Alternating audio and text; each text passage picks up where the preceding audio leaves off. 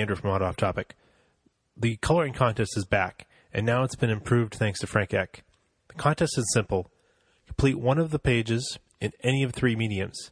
This includes electronic using any of the paint type programs, color pencil, marker, and or crayon, with one entry counted per medium per person. So each individual can have a total of three entries.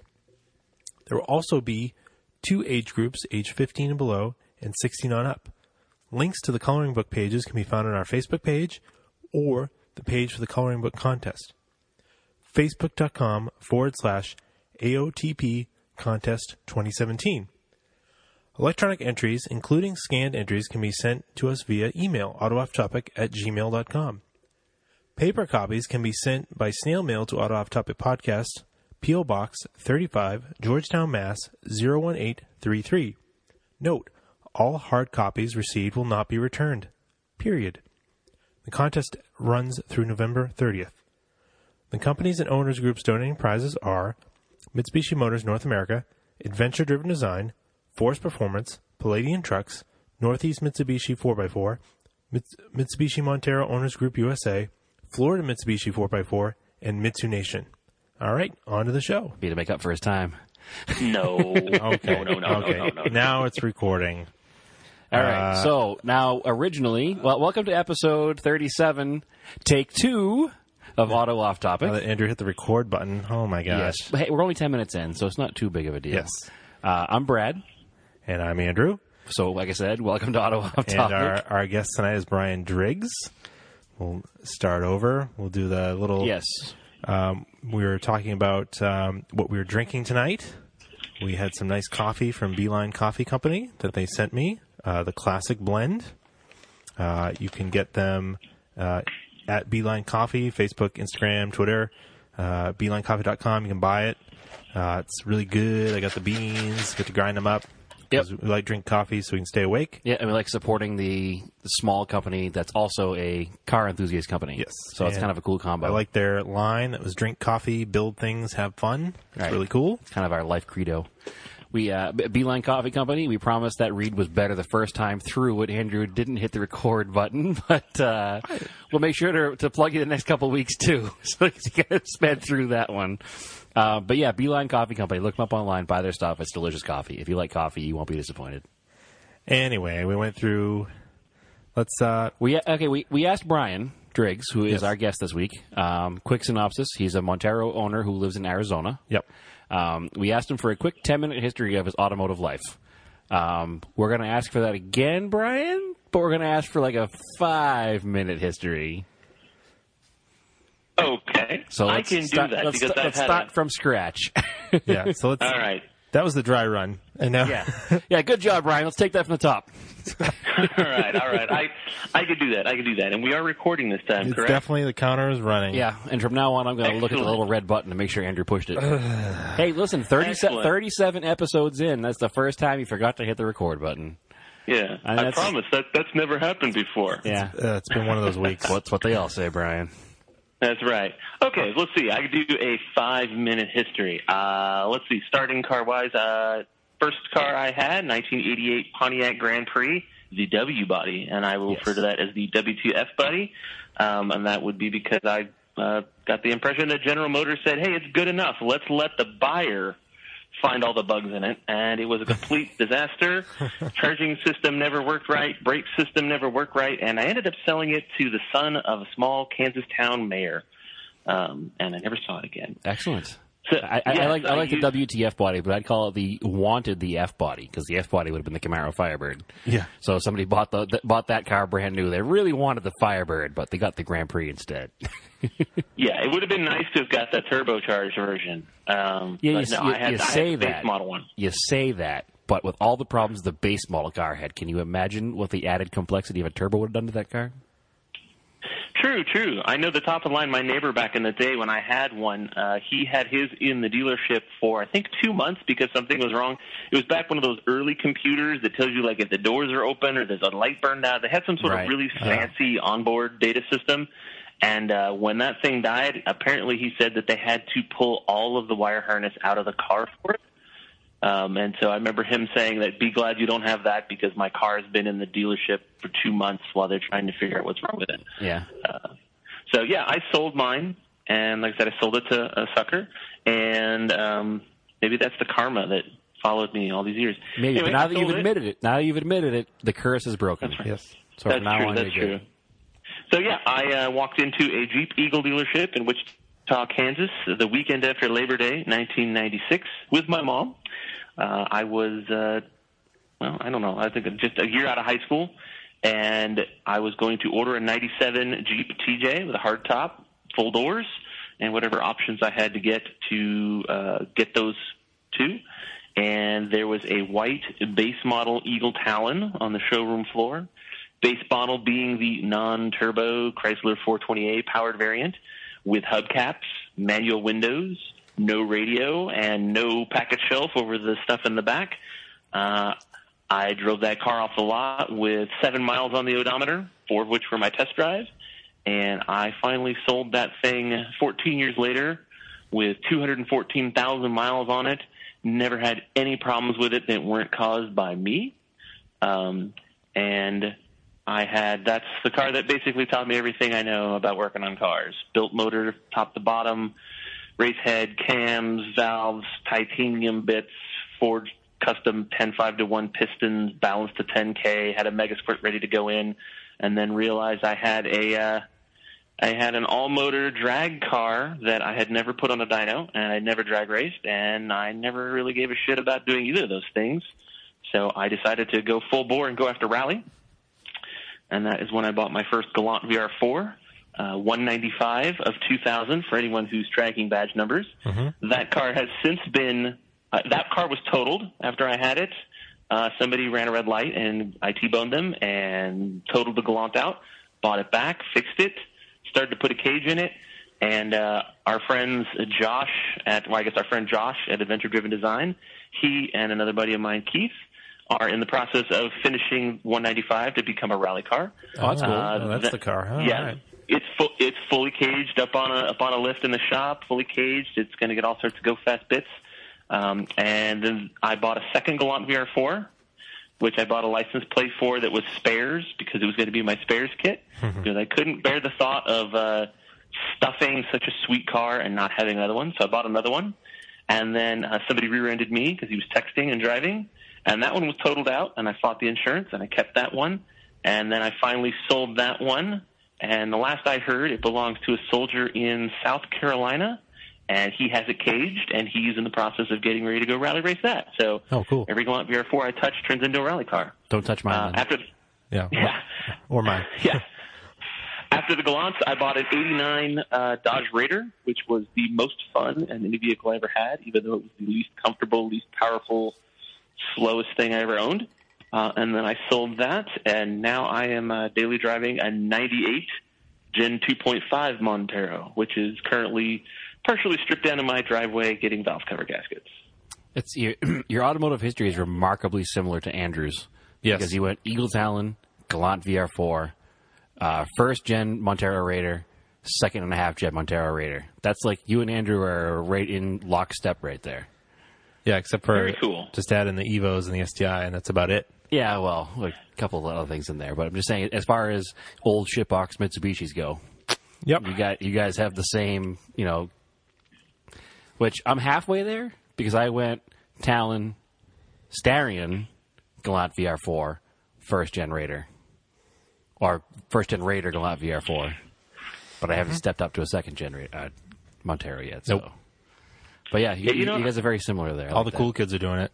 Yeah, not me. Yeah, though. and, and I think all the cool kids. I think if we all had the space and the time and the money, um, I think we would all have a wide body Starion and a Galant VR4 and a 3000 GT VR4, whether or not it's the Spider or not, and a first gen Montero and a second gen Montero. You know, it's like, and maybe a Gal- maybe one of the nicer Galants, and and Some of us definitely would- an old school Colt. some some of us wouldn't have a wide bodied Starion. Yeah. We'd have a narrow. Oh, really? Yeah, that's I, I prefer the narrow cars.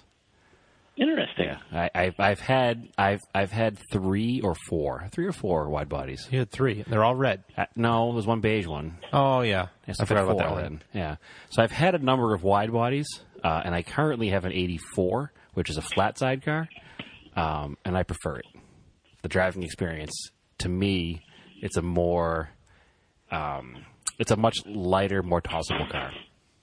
But that's just me. Okay. Some people just look at the wide body and go, it's just pure awesome looking, and I agree. But driving for driving, I like the narrow guys more. So you were getting ready to go to MOD with that truck, uh, but it's is it going to make it, or you're not going to take that truck now? It's you know it's it's going to be uh we're going to roll it's it's it's still up in the air. I don't know what's going on. It's a cylinder three misfire. It's not the plugs. It's not the wires. I've checked the coil. I haven't checked the transistor pack. Um, I've replaced the valve cover gaskets. I've adjusted the TPS. I have no codes, and it's not a consistent misfire. It Just soon as it happens at highway speed, it canceled a family camping trip last weekend, cruising up the highway, air conditioner below an ice cold full blast, 75, fully loaded, cruise control on the hill. The road started to climb, and brrr, it turned into a Subaru, and I brought it home. So I'm hoping I'm hoping that it's just something stupid that didn't get bolted down tight. But yeah, tomorrow night, like tonight, I'm going to put it back together. Tomorrow night, I'm going to. uh well, tonight, uh, hopefully, I'll drive it and it won't come back. And then tomorrow night, we'll probably load it up and start driving to California. And if it doesn't work, we'll rent a car. Yeah, this is Mitsubishi Owners Day in Los Angeles, or it's Cypress. Actually, that's where the headquarters are. It- it- yeah, it's it's all Los Angeles Yeah. to me. If unless you live in that area, it's all Los Angeles. Los Angeles Valley. I don't know what Su- you call Southern it. Southern California, yeah, LA area. Yeah. Um, Yes. I'm I'm excited to see the pictures of that 100 year old Mitsubishi there, the the 1970 That is going to be Model very A. cool. Yep. Yeah, I'm hoping that they uh, they did a good job with that because we we discussed I think on the podcast before our trepidations about the shop that was building it. So And there's several. There's a couple guys from Canada coming down, a bunch of other people from Arizona heading over, and we're talking about how how many four x fours Mitsubishi four x fours are going to be there. yeah, You know, I think I saw that the last text I saw from the local group. I think there might be, not counting eight or nine, there might be a dozen Monteros there, and I know there's going to be a Delica Space Gear. Yep. That's the the more aerodynamic one. That's Phil's, I think Phil's brother or Phil's neighbor is yeah. bringing Friend, that friend one. of Phil's driving down. Yep. We know Phil's driving down Yeah. with his Pajero Evo, which is an amazing vehicle. Not legal yet in this country, Yep. but he gets to live in Canada, so he gets the 15 year rule Yeah, in he gets, Canada. he gets the, the grace period there. Yep. 15 years. Oh, instead of 25, sorry. so, Yeah. yeah. Sorry. Yeah. but it's really cold all the time, so we'll let that slide. True. You know, I heard a joke the other day. It said, uh, "How do you get a hundred loud? How, how do you get a hundred rowdy Canadians to leave the bar?" I don't know. How do you? You say, "Will you please leave the bar?" It's a very, very valid point. And all of my dealings with Canadians have been that way for sure, so we should always move to Canada and deal with the cold. Yeah. 15 year import laws, Is it Canada free or, or healthcare. Let's Canada? just go. Canada. and let's not forget the Timbits, the Tim Hortons. Oh, okay. I don't know much about Tim Hortons, but as New Englanders, Oh. we're pretty stuck on Dunkin' Donuts out here. Yeah. Uh, We gotta yeah, get so at everybody Dunkin's, here- kid. Yeah. Hey, we got Dunkin's out here. We've also got In and Out, and everybody who knows In and Out Yeah. knows what a double double is. Yep, Um, and a double double, maybe I will catch some shit for this, but you know, given the choice between a double double at In and Out or a double double at Tim Hortons, I'm going to get the Tim Hortons. You And will at catch coffee. shit from that from a lot of people. Um, I don't think I've ever had a Tim Hortons though, so Yeah. I can't I can't make that comparison. Um, Mm. But I do know that whenever I'm on the West Coast, my, my first stop from the airport, pretty much every time, is In and Out. So Yeah. It's maybe because we can't get it here. We just like it. yeah, grass is always greener. I think you said we that get five guys, but that's about it. Yeah, yeah. No, five We guys don't is have not much the grass same. out here. Yeah. It's not, it's not the same. You're better off what you get. Yeah. Yeah. I think so. But anyway, moving on. So that's a cool, quick little history of your automotive life, um, which is basically Andrew's automotive life, which is pretty Yes. funny. Um, what uh, what's our topic tonight, Andrew? What are we talking to Brian about?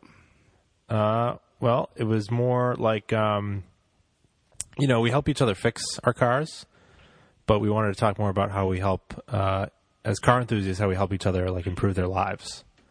you know, either personally or job wise. Oh, this is a serious discussion tonight. Yeah, a little serious, but it it was pretty relevant to what was going on, uh, at least with my job search. And then uh, concurrently, Brian was looking for a job too at the same time. Right. So Um, I think that this is a good point where we can bring up uh, Brian's uh, personal um, blog. I guess is it a blog? What, Sure. what do you call it a blog? I- What's the what's the vernacular we're using on this? I think it's just a blog at this point. All right. I, I, I don't want to shoot you down here and just call it the wrong thing. You know what I mean? No worries, it's all good. So, uh, what, what is your blog? Where can people find it? And what is the point of the blog? Okay, so the blog is at worklifeparallel.com. Um, it's a play on a phrase that everybody knows at this point of work-life balance. Um, and, you know, I might almost say that this was all kind of inspired by the one and only Mark Bullitt, uh, if you guys know him in the DSM community. Can't say as I no, do. I'm not sure if I Pro- do. probably should, but Uh, Mark sorry, Bullitt Mark. is a, don't know you. That's all right. Mark Bullitt, he's a good guy on Facebook. Uh, he has the fastest, most powerful all-motor 2GNT ever. That dude was running like 12 5 to 1 cams, custom ECU. Uh, I think he was running 12s all motor the 2GNT.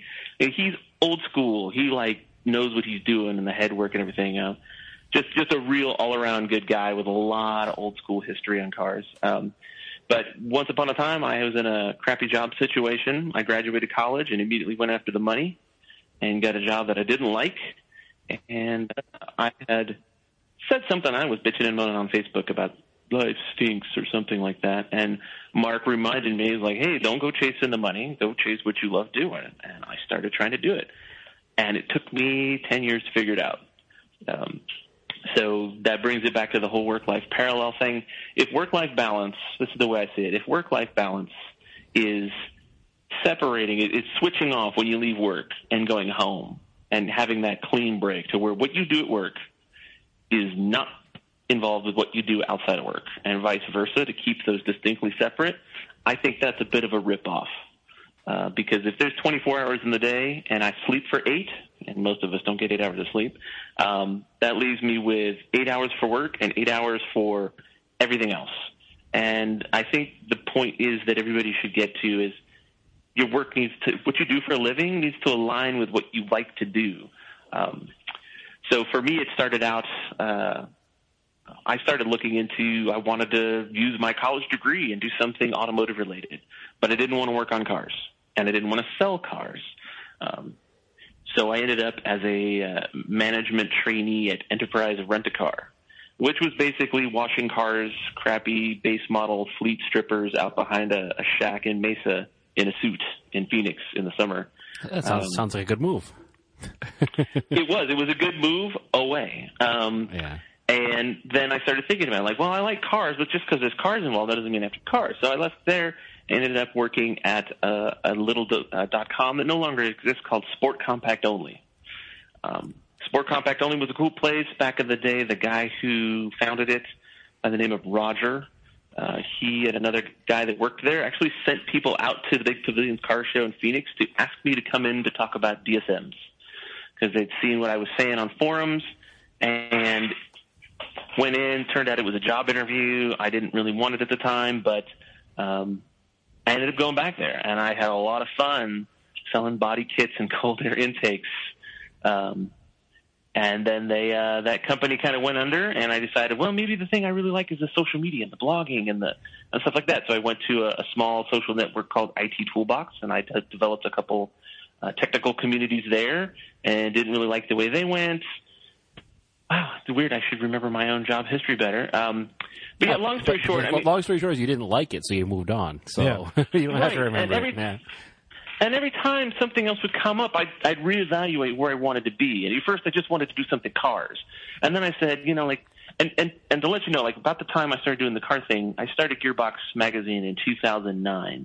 And right after starting 2009 Gearbox, I went to Apollo Group, which is basically University of Phoenix. And I did, uh, I was on the team that built the employee manual and all the training materials for all their finance counselors. So when the finance counselors joined University of Phoenix Anywhere to coach people on their financial aid or GI Bill stuff, like all the training materials they used to do their job, my team was involved with building those and updating those. Um, and it, it kind of came from like, oh, I like working on car. I like playing with cars. I need to get something related to cars. Well, enterprise sucks. I'm not going to do that. Selling, you know, parts for Harry, that's kind of cool. But you know, after a while, how many how many what's you know like how many times can you talk to somebody in a day where they say what's the least expensive body kit you've got for a 1984 Chevy Citation? You just kind of want to hang up.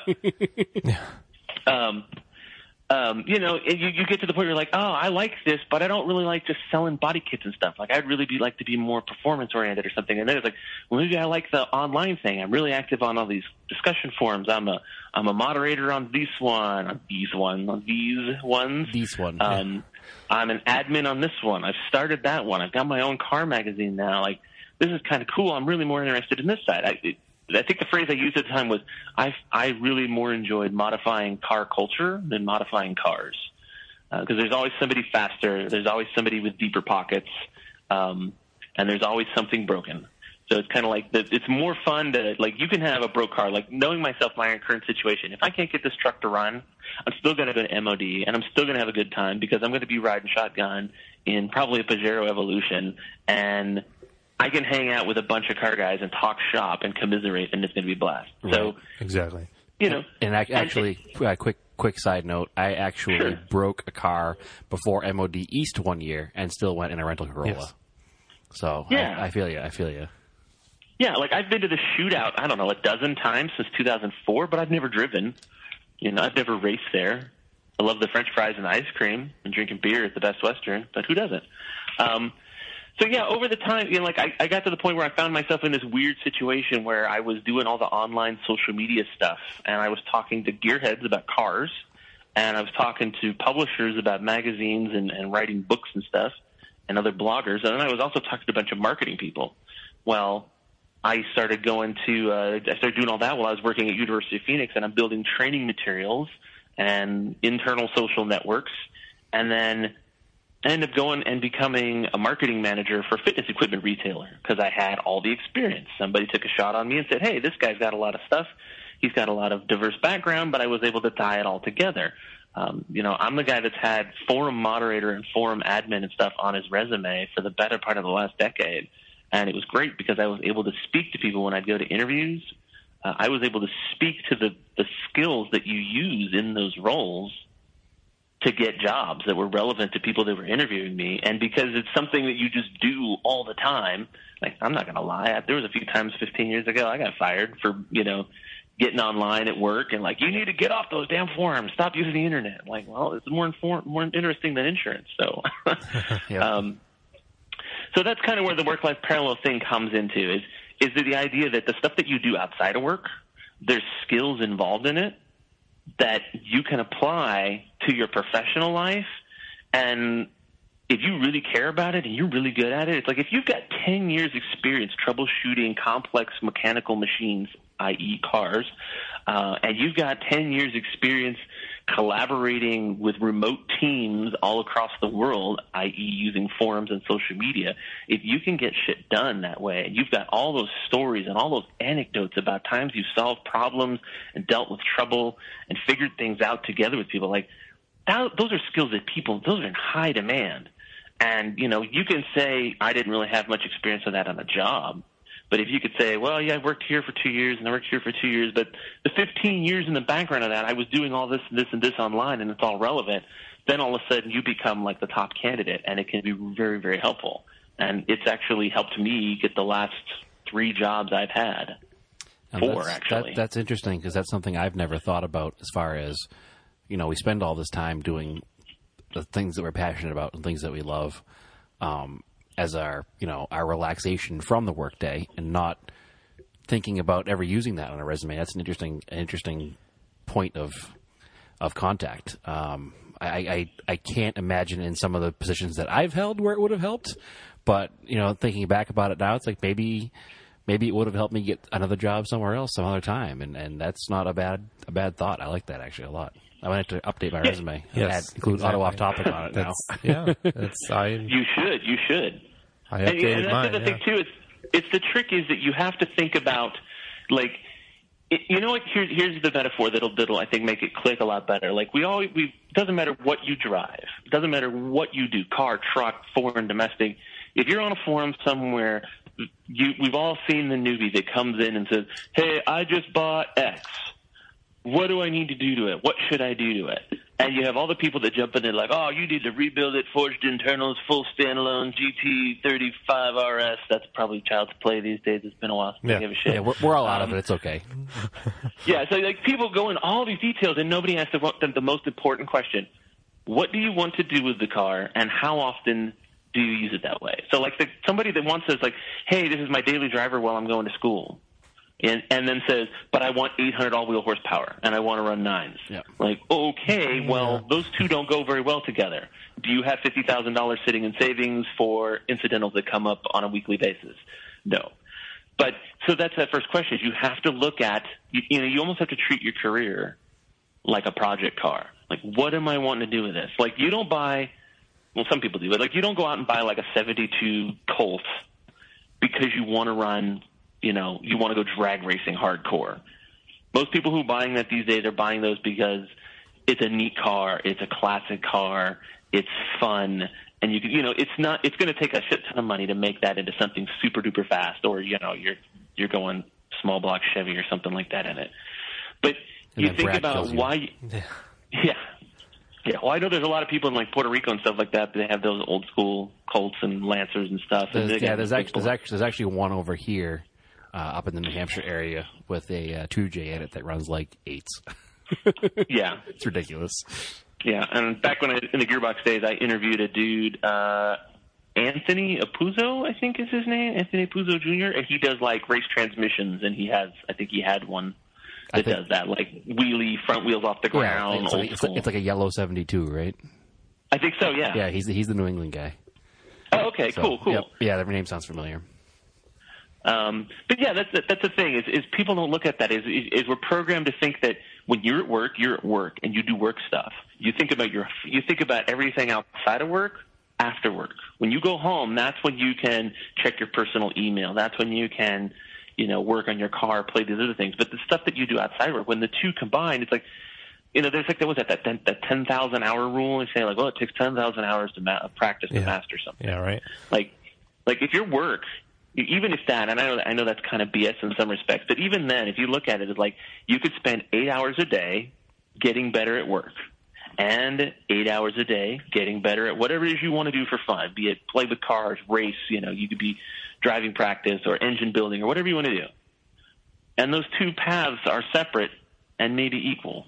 But if you do work life parallel, where you can find a way that if the stuff that you're doing at work, if those skills that you're doing at work don't directly impact what you want to do for fun, then it turns into 16 hours a day, and you cut that time to mastery in half. Um, because now the stuff you do, like, like it's it's one thing for me to go like the new job I'm going to be starting to do next week is customer success for a, a software as a service startup that it's for publishing. So I'm basically going in and I'm going to be helping people onboard and learn how to use software that I spent the last eight months learning how to use myself. And it's all related to publishing and it's super easy for me and intuitive for me to understand it and figure it out because I'm looking at it through the lens of, well, I did my own magazine for six years back in the day, and I can totally see how this would work. Is this is my editorial calendar? This is where my stories come from. This is where I'm going to find writers. These are the ideas that I can pull from. You know, you could see all the big pieces because now, you know, like Gearbox magazine, that was six years of, of basically blogging for most people because I never really made any money at it. Um, I lost a shit ton of money on that, but but the skills that I used that for, I was able to then spin that into what I did for work. So then even if I was at work, I may not have been working on Gearbox, but I would be working on writing and I'd be working on publishing and social media and marketing and email and all that stuff. And those were skills that when I wasn't at work, I would go home and then apply to what I was doing for the blog, for the magazine. So that's that's the whole idea of parallels, aligning the two. And you just have to kind of start by reflecting on what is it that I'm really good at? You know, for a car guy, like, do you really enjoy building the engine, or would you rather have somebody else build the engine and you'd rather do the research into the parts and find the best prices on the parts and pull things down? Because there's there's every skill you use as an enthusiast to build a project car. All the research skills and the hands-on skills and the collaboration, every one of those skills, whatever it is you enjoy most, if you really think about it in terms that business people understand or, or hiring decision makers understand, if you can put the one thing into the terms that the other understands, you speak two languages, um, it, it, it's incredible how helpful it can be. Because then you get those questions like, "Tell me about a time when you had to deal with an angry customer." Hmm. Like you don't even sweat about it. Like, yeah. okay, so there was the time I made the joke on the forum to the one dude, and I said, "Well, like your mom does blah blah blah," and his mom turned out to be dead, and he was going to show up and beat me up, and you know we had to diffuse the whole situation. And everybody has a laugh, but you don't you don't skip a beat. You just go right into it. It's like, ask me whatever question you want. I might talk about cars. I might talk about work. It's all the same. You know what's what's funny though is that you know it's it's always been ingrained in me, and I don't know how common this is, but it was always ingrained in me growing up that the exact opposite almost of what you're saying was that everybody always told me, don't take go don't go into a career doing something that you like doing outside of work. Everybody told me to, you know, stay away from cars as your career. If you have cars as a passion and you love working on cars and being around cars, if you start working on cars as a career, you're going to loathe and hate cars. So that was something I've heard I, that too. Yeah, that was something yep. I had to deal with, and and I've even I, have you know working in the car industry, I've met a lot of mechanics who say, "Oh, I I hate cars; they're the worst thing ever, and I don't want to do them anymore." But you know, I, I think that something that is kind of ingrained in a lot of people growing up and and and learning you know skills and, and learning how to do different things. And you know, my father was in the in the automotive industry, um, and he wanted nothing in the automotive industry for me. He wanted me to be as far from it as possible. Um, obviously, he failed miserably because um, that's that's all I've ever known and done. But I, I think that that attitude is is a lot more prevalent than what, what you're saying now, and, and unfortunately, and and I've always kind of gone along with it, and you know, it's kind of why I never went into being a professional mechanic or a professional body man or any of those things because everybody told me not to. Mm. No, I agree with that. I heard that a lot. But then yeah, I've heard that too. Uh, you know, working in that sort of industry, maybe you are, maybe we're meeting people that aren't that just went into it for money. They just needed a job. Well, and and um, I'm sure they are, and I'm sure anybody who became a mechanic must have had some interest in cars. And if it wasn't a true passion, by the time they finished working on, you know, brand new Corollas every day, they're like, I hate cars. Yeah. Whereas if you can do something, you know, we're, we're into old Mitsubishis. If we could find a way to work on old Mitsubishis every day and make money with it, wonderful. Here we go. But I just, I just, it, it's, it's hard to strike a balance between work and, and play and not. I, I've always had a hard time combining the two. Basically, what I'm saying. And you know, Brian, what, what you're saying seems a little bit more a little more obtuse about it, where it's not like you go to work all day working on cars and you go home all day working on cars. You're you're kind of combining things a little more fluidly, I guess, more the a little more crossover than exactly the same. Yeah, the skills that you're learning working on cars, being around cars, use them towards other things. Yes. Yeah. Exactly. So that's that's an interesting point, and it's it's it's hard to bring that those two things separate because, like I said, I've always been I've always thought work is work, home is home, and never never the two shall meet. Right. You, something that you just touched on when you talked about the people that work on cars professionally and just hate them after the fact. I think it's probably worth mentioning. There are some people out there, and you probably guys, you guys probably know a couple of them, just like I do. I think we all do. We all know somebody who is a professional mechanic. They they work at Mitsubishi or they work at Toyota or wherever they work. They're they're professional dealership mechanics and they also, when they get off work, after hours, they're turning wrenches, they're helping friends with work on their cars, they're taking side jobs to work on cars, and they still they still love playing with cars. And I think those kind of guys, those people who do that, I mean, that that's a truly a special kind of gearhead, and I always have the utmost respect for that kind of person. Oh yeah, that definitely exists. You know, yeah, your father. You know, yeah, like if you can go all day and work in a hot or cold, you know, shop and deal with the least common denominator, the lazy, unmaintained, I don't care, they just beat the crap out of it. There's really no, tr- you know, don't figure it out, just rip it out and replace it, whatever it is. You know, if you could deal with all those headaches all day, every day, and then go home, eat dinner, and go out to the garage and work on your friend's car or work on your own car, that's a special kind of person, and that those people get a lot of respect from me. Yeah, that's a true dedicated enthusiast, obviously, at that point. But Yeah. it, even those people, though, unfortunately, if you work in the industry, I don't know if you've ever worked, you know, in a dealership itself, but the problem is is that you know negative energy breeds negative energy, and Yes. when, when you're in a shop like that, and you're in a situation like that, if ninety percent of the guys that are in there are like, "F cars, this sucks, I hate my life," then that guy who's passionate is going to lose some of that passion working there too, uh, and Oh, that's and that's kind of one of the reasons I've always, you know, I, I've tried to stay away from dealerships as employment. I know there's a lot of other reasons too, but that, that's one of them because, you know, I'd go in there, you know, as a passionate gearhead, and you know, everybody just cr- craps on it all day long. And how could you like cars? And how could you waste this time? And what do you mean you want to bring a car in and wash it at lunchtime? Don't you want to like stop thinking about cars and eat lunch? Like, let's go out back and talk about the female customers out front. It's like, whoa, guys, come on! I just want to work on my car. Like, Stop being Yeah. a creep and let's do. You know, let, let me do my thing. But it was just it's, it's always been hard for me to to kind of like I don't care what other people think, but at the same time, that negative energy just you can't get away from it sometimes. Yeah, yeah. There's no nobody you should have. You, you shouldn't have that in your life. I mean, that's just But that and that's, what I, That's- uh, that's just what I've dealt with in every single you know automotive employment place, be it a body shop, be it a, a dealership, be it uh, parts somewhere. I mean, it's always been that you know, hey, you like old cars? You're weird. Get the hell out of here. you know. See now, now that you're changed, now you guys have auto off topic. You know, grow this into the gigantic gearhead media empire. Yeah. exactly. Yeah, our heads aren't too big yet, Brian. Keep it going.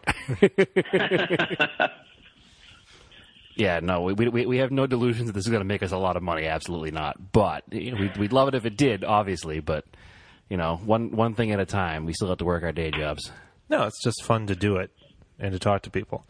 And that again is a a skill, you know. Oh no, this definitely develops communication skills beyond anything, and that's why you know I just mentioned you know adding it to you know the resume, and you said you added it to your Yeah, resume. I Actually, at Brian's suggestion last week, which Yeah. is what sparked this episode, Yeah. was you know your Facebook rant about jobs and finding work and whatnot. And um, you know, just like uh, you know, this helps with public speaking, Yeah, hundred percent.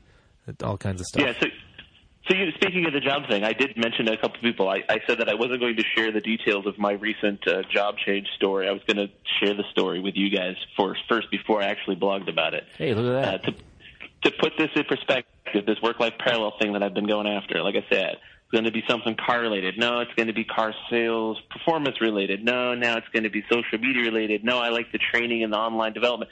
All the way up till now, I'm doing marketing and publishing based on Gearbox. So what happened was I went in for my 90-day review uh, in the middle of my eighth month.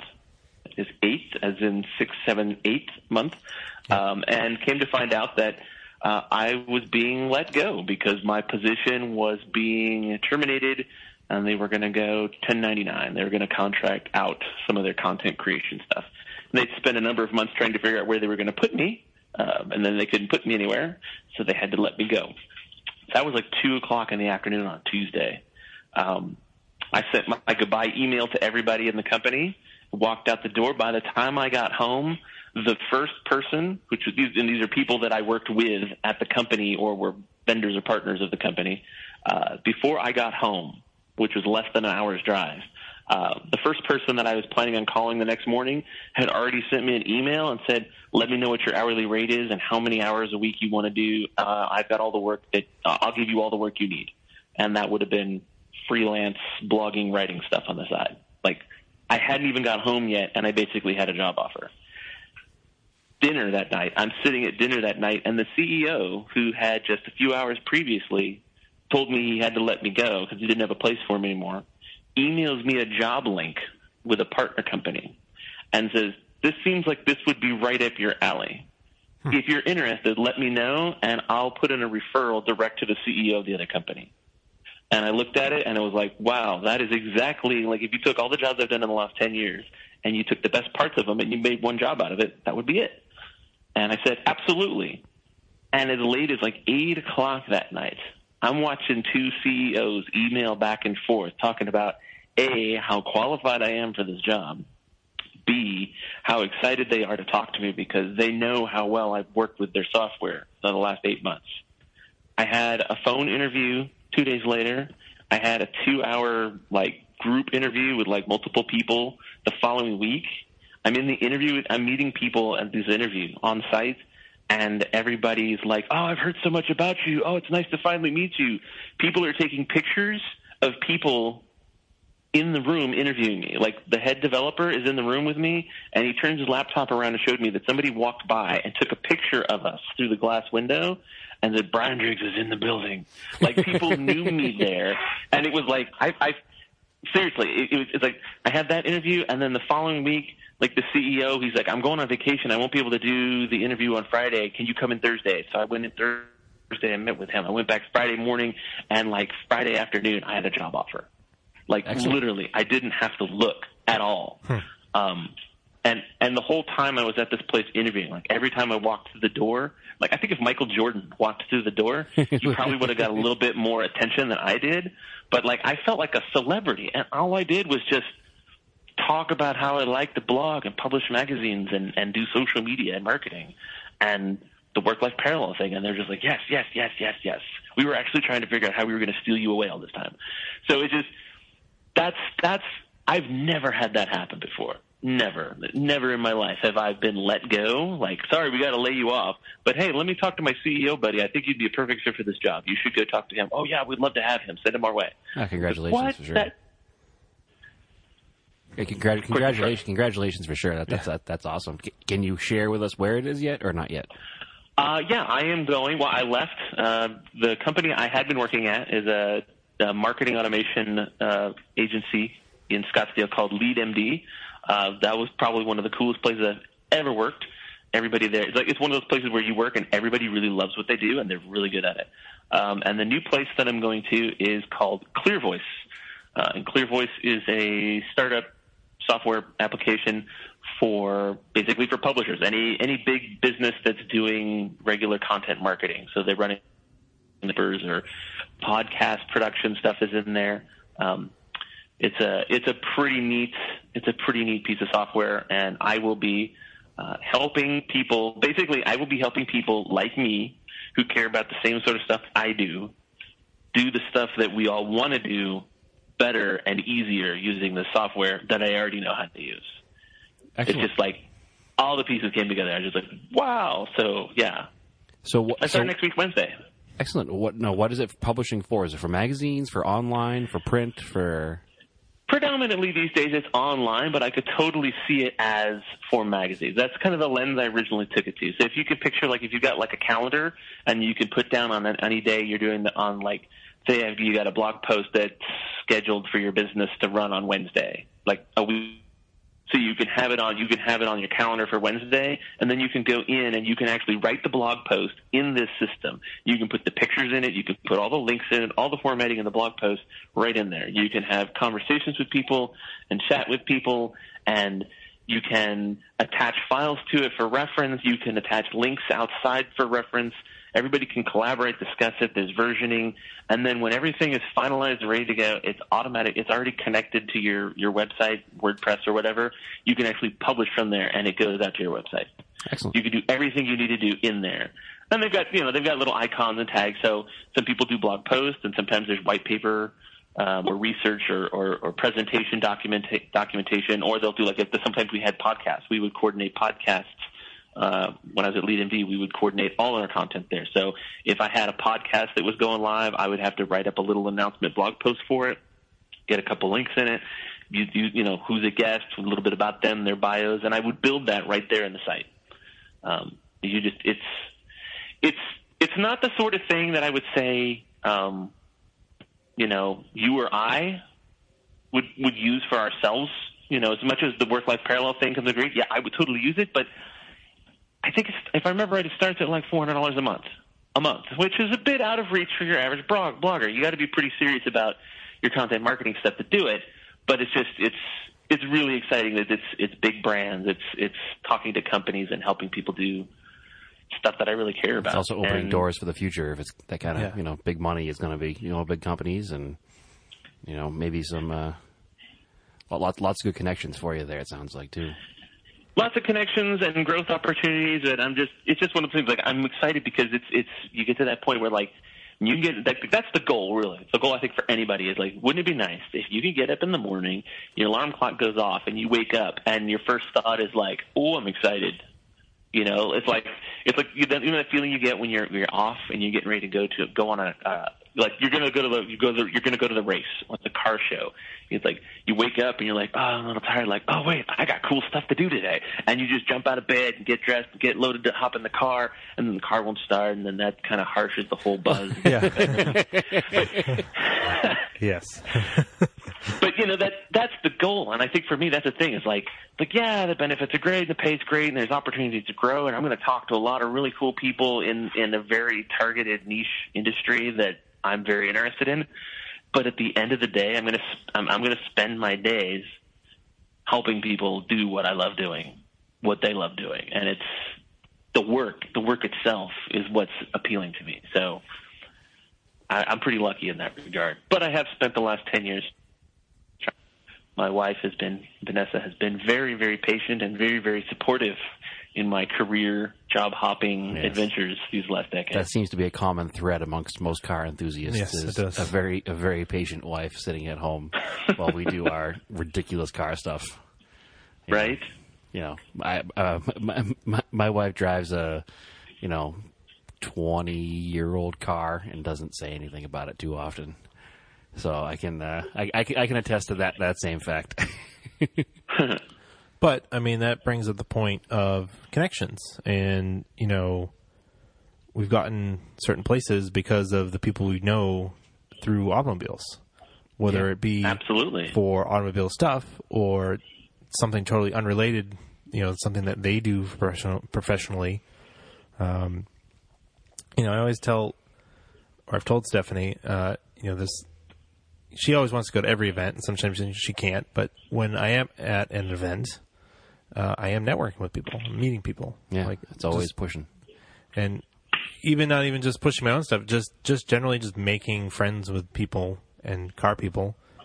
You just end up knowing, you know, it just kind of spirals. Yeah, Well, that, that's like I was just saying before we started recording that I just came from the, the local, you know, Wednesday night cruising that we have here, and I was a little late getting to, to the podcast recording tonight because I was standing there talking to my father and some of his older, you know, car guy friends who don't really aren't really familiar with the whole podcasting, you know, internet stuff, and explaining to them what we're doing. And you know, we're going to have at least twelve new listeners because they're all psyched. You know, Yeah. we'll probably have new guests and new stories from you know back in the '60s coming up soon, hopefully. But so oh, that's going to be cool. yeah, there's there's always there's always going to be connections and people and you know as as part of you know I hate to say that we're the younger crowd because we're not the younger crowd anymore. I mean, I'm not exactly sure how old you are, Brian, but I think you're two or three years older than I am based on the story you just told.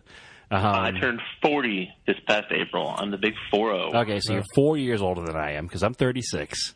You know, so I don't think that we're the young crowd anymore. But you know, for a long time we were the young crowd, and making those connections with the older crowd is how I've kept myself employed over the years. Because mm-hmm. almost every job I've ever had has been at a car-related place, and been through hey i my buddy in the car industry has a job here or my friend's father's shop needs somebody to write appraisals or there's always been that connection going all the way back to the beginning so mm-hmm. Yeah, and you know when, when you do talk to people like that, I think what I personally would be very interested in hearing from them is how they built those relationships. Like you know we have, you know even our generation, you know Generation X or whatever, with coming up with the internet, like it's crazy to think that you know like I know more I know more Mitsubishi I I know more Mitsubishi Galant owners in Germany than I know people on my block where I live.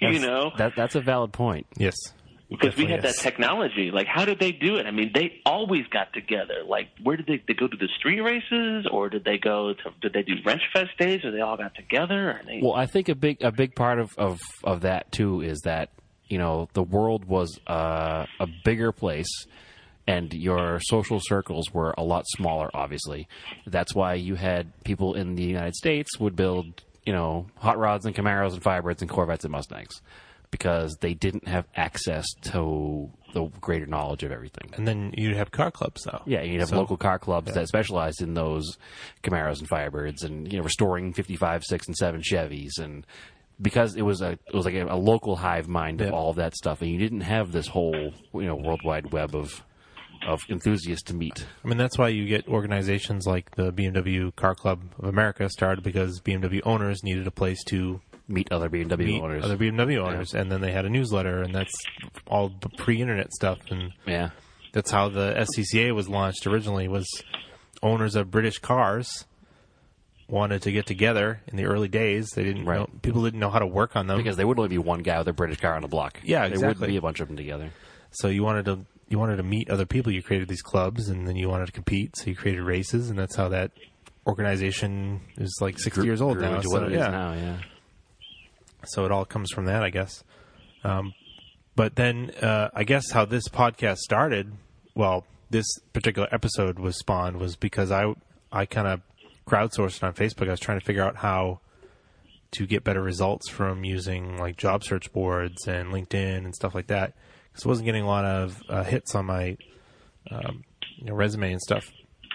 And basically, it was like you were kind of like, well, you got to treat it more like uh, if you're going to go on LinkedIn, you need to make connections with people. There are people on there that you know, that Right. know you, and know what you do or what have done in the past. And you need to put all those skills on there. And it was like, oh, I get it now. I've been using it wrong. Right. You've been using it basically as like a monster.com and sharing your resume, Yes, not making the Right. connections with people. yes, So, and we all know monster.com is not really the most useful place anymore. yeah, Yeah. And you know, to parallel that back over to old school forum jargon, use the search noob. yeah, Yeah. like, like, what are you looking for? Find the job, find the company, find the people. Uh, I have a headhunter friend up in uh, Wisconsin, Minnesota, Wisconsin, um, and he gave me he, he gave me a piece of advice last fall when I was looking for a job, and it reminded me, and, and it stuck with me. He says, he said, "Why should you wait for somebody else to do their job to get yours?" Um, because you know there's so many people out there. The technology is just so wild. Like like there was even an article I read in the last couple of months about a about a dude who built a bunch of bots and did automation, and he was applying for tens of thousands of jobs online, and the response rate was no better than if he had just applied for like dozens of jobs manually himself. You know, you go to the website, upload your resume, and then you upload the resume, and then you have to re-enter all the information on the resume. Yeah, it's super Annoying. And you do that so that a system can filter out and not even show you to somebody who's potentially hiring because you don't have that one, you know, fancy keyword that they were looking Yeah, for. exactly. You know, somebody who works in HR who has no experience selling car parts or logistics or you know human resource you know well they have obviously human resources if they work in HR but I mean have somebody in HR who's filtering through resumes who has never worked in your industry has no experience in the role and basically has like probably a like an outline like an email with a couple bullet points that they're trying to base their decisions on. That's that's the first step. You know that that's what stands between you and the job. Whereas if you get out on linkedin you say hey i want to work for this Mitsubishi dealership in town because they got a great reputation. yeah, yeah. My Mitsubishi dealership here, they don't have any Mitsubishis parked out on the front street. It's all used cars. They've got like a bunch of Mirages out back. Yeah, sounds but, like ours. But like, but yeah, you want to work for a company. You find a specific company you want to work for, and you know what department or what what you know aspect of the company you would work for. You look up that company on LinkedIn, and you start browsing the people who work there, and you find people who work in that department. And maybe you connect with them. Maybe they're in groups, and you find the groups that they're in. You you read the blog posts and the articles that they share on LinkedIn. You start to just like on a forum. You just kind of treat it like a forum. I'm interested in what these people have to say about this topic, and they'll see because you get that little email from LinkedIn. If anybody who's on LinkedIn knows, you get that email that says like three people looked at your profile, you know, and you can go and see who they are, and then you mm-hmm. go look at theirs, and you know, so they know that you looked, and maybe they'll check you out because they're curious, but. That's where you start to make your inroads. Then you find them, and you're, hey, you're in the you're in the same group on LinkedIn. You're talking about some topic, and they say something, they share an article, and you comment on the article, and they're like, oh wow, this person who up until just now I had no idea even existed has the same opinion I do about the same topic. And look at that, they've got a pretty relevant background. Boom, connection. You know, Which is the way Facebook works, and it's the way we know you. Yep. Well, Exactly. forums So it works. first. It was like Yeah. forums, then Facebook, and then Well, it's funny because I, I can think back to 2010, 2011 when I was first, you know, corresponding with you, Brian, because you wanted to do an article on one of my cars for Gearbox Magazine. Um, it never came to fruition, but I remember going back and forth with you for a while about, you know, what I have and, you know, my car histories and all that stuff. So, you know, I, you know, here it is seven years later and we're sitting down, well, not sitting down with you, but sitting down with you talking, talking on a podcast, totally different format of media, but, you know, it's, it's, Exactly. the networking is there, you know? I probably could search And- those. I could probably search those emails up, and we could, you know, have a laugh about them now. But And you sure? Are you sure you guys aren't going to go to Norwalk next month? You sure you can't make it to Ohio? I mean, I don't know, from the Midwest to the East Coast. I mean, how long is that drive for you guys? It's you know, not- it's a- there's DSMs there. You know, somebody's going to need to ride back to the East Coast with a dead DSM. There's going to be a dead Mitsubishi that needs a ride. um, it's not. It's not the distance. It's not the. It's not the the anything else other than the fact that it's my daughter's birthday weekend. and then it's only like a month before my wedding, so I don't what the timeline's going to be like at that point. Yeah, somebody needs to tell them to change the DSM shootout because it always falls on my daughter's birthday weekend. So maybe I can get I away with it when understand. she's in her mid twenties, but she'll be fourteen this year, and she certainly, you know, would not ever forgive me if I went to a car show on her birthday weekend. Yeah. Eventually right, we'll get right. there. I get away with a lot. I do get away with a lot, but I'm not going to get away with going away from my 14 year old daughter's birthday. so I'm sure you can understand your father yourself. So Oh, totally, totally. And, and I have the same reason. It's the same reason. Why, as long as I have known uh, Kurt, I, I will butcher his last name, Gendron, Genderon. yes, the All Mitsu yep, Cookout all Mitsu cookout. Yep. I would love to check out the cookout. And he's that dude is the master, man. He shows up on every Mitsubishi forum. You get the emails. He's on Facebook. He puts on an awesome event. I've never been because it's like it's hard for me to say like, well, I'm going to fly from Phoenix. I'm going to go to the All Mitsu cookout, and then like two weeks later, I'm going to fly all the way back out there and go to the shootout. Like that's a whole lot of drinking beer in parking lots, and that's just Yeah. Well, one of these years, um, one of those events will be on a weekend where we can all make it out there because um, Mr. Gendron invites me like personally every single Oh, really? year.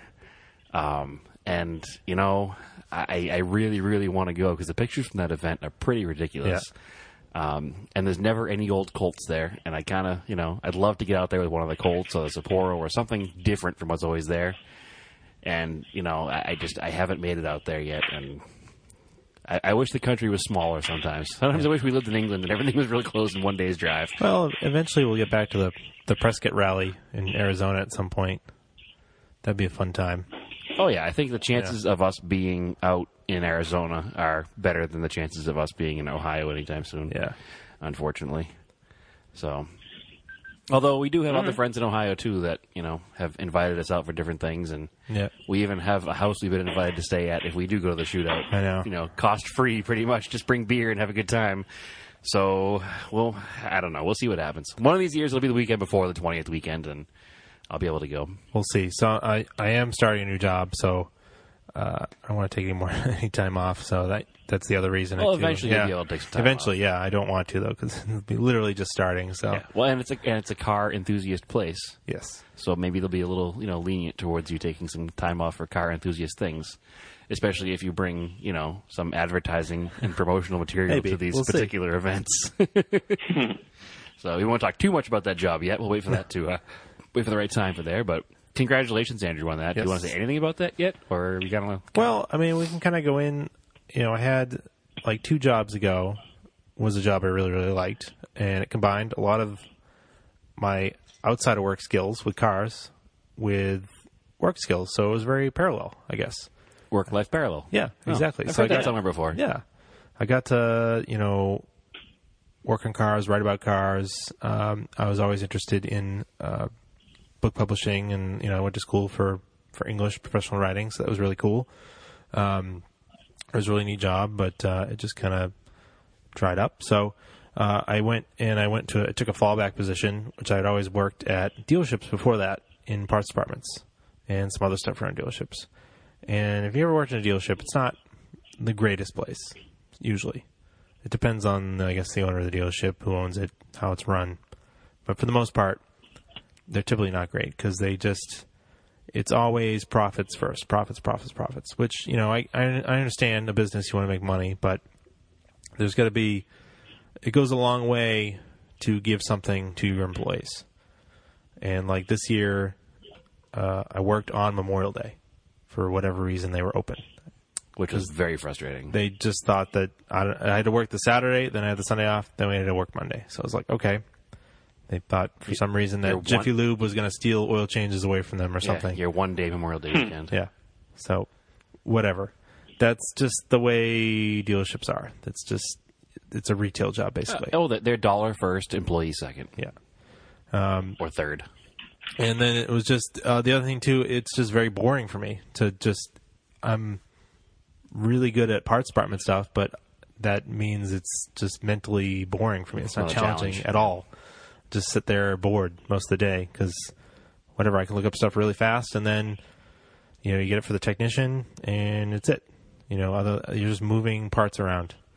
And then the other thing too, it's like everybody it's like everybody, you know, there's always something to argue about.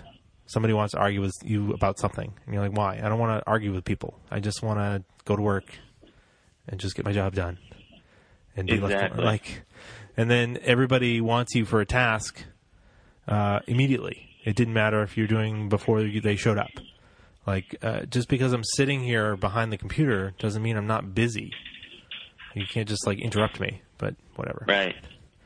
but regardless, that it, uh, after being at dealerships for so many years, it's just kind of soured on it. So Yeah, as we talked about earlier in the show, Yeah. I was like, no, dealerships are bad. and People that work there, that it's that negative energy that yeah, exactly. just it brings you down. You can't you can't do it.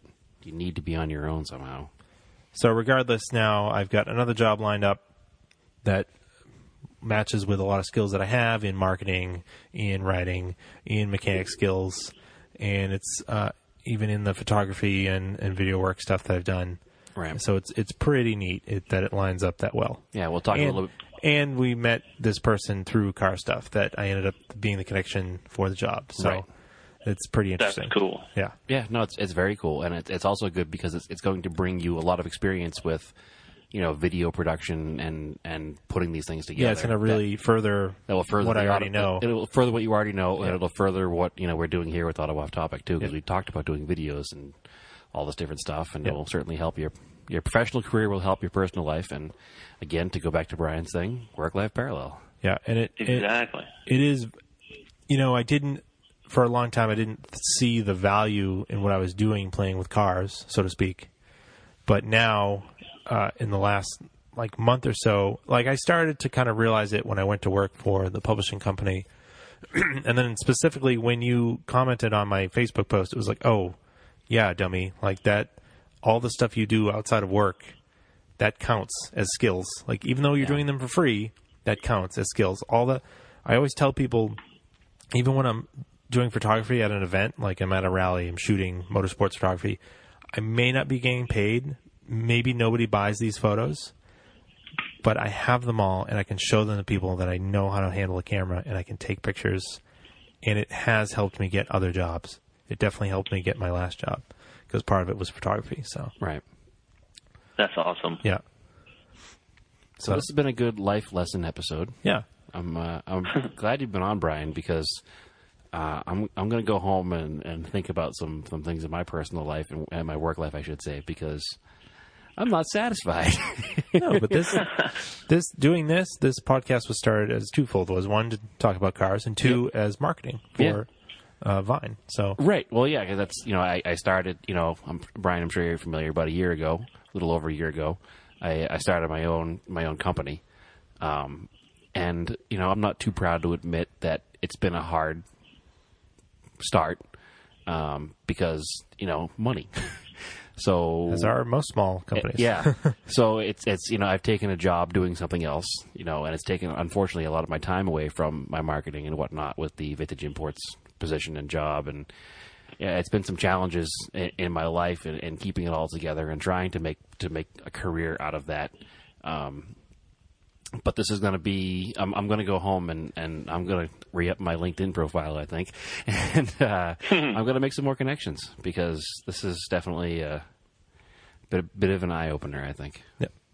So, Well, uh, cool. I'm, I'm glad to hear it, and I would I would just say for both of you guys, like you know, obviously this isn't a marketing podcast, but if you got questions or if there's something I can help you with, uh, you know, I'm more than happy to connect with you guys offline and to chat about automation and, and ways to make your life easier. Yeah, well, I think we need to talk too because we've talked about doing some some blog stuff and an auto off topic blog too. Have we not, Andrew?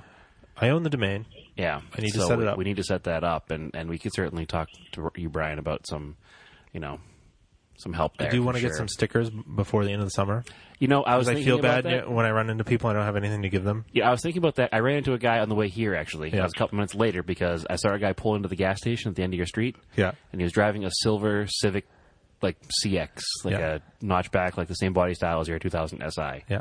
Um, and I did a second, I did a quick second glance at it as I was sitting at the stoplight because it had steel wheels, but then I realized it was on slicks. And then I looked inside and I saw him crawling out around a cage. Ah. And it was a bone stock looking Civic from the street. So, and he got out and he was wearing a shirt and tie. Cool. and I walked, I, I, so I pulled into the gas station and I started talking to the guy. I was like, hey, you know, what do you do with this thing? This is the coolest sleeper I've seen around here in a while because it's a bone stock looking Civic. And he's like, well, I didn't build it as a sleeper. I just, I do, you know, HDPEs and track days and, um, HPDEs and, Yep. and track days and, and autocross and on all these events. He goes, and um, you know, my daily car is broken, so I'm just driving it to work. So when I was talking to him for a couple minutes, and I was like, man, I wish I had a card or uh, a sticker for the podcast to give him because Yeah. obviously he's local because he's at the gas station at the end of your street. And this would be a cool guy to have on and talk about his race cars. Yeah. Exactly. so yeah, we're gonna work on we that. We do need some stickers. so anyway, Brian. That dude up at the next uh, HPDE guy. H- HPDE High Yeah. Performance Dri- Yeah, Yeah, the High Performance Driving event, yeah. event. Yeah, you should go check out the event. Look for the Silver Civic. yeah, no, you're right. You're right. And I was driving my 78 Colt, so I was in a pretty obvious car. I'm sure I remember Yes. it. So, uh, Brian, thanks for coming on, uh, bearing with me my uh, miscalculation with what we were recording earlier. Yeah, 20 minutes of lost All right. time. Sorry. The, the lost archives of Brian Driggs will never come back, unfortunately. That's uh, hey, it was a good conversation that we had between the three of us. so- yes, yes, those jokes will never be repeated, unfortunately.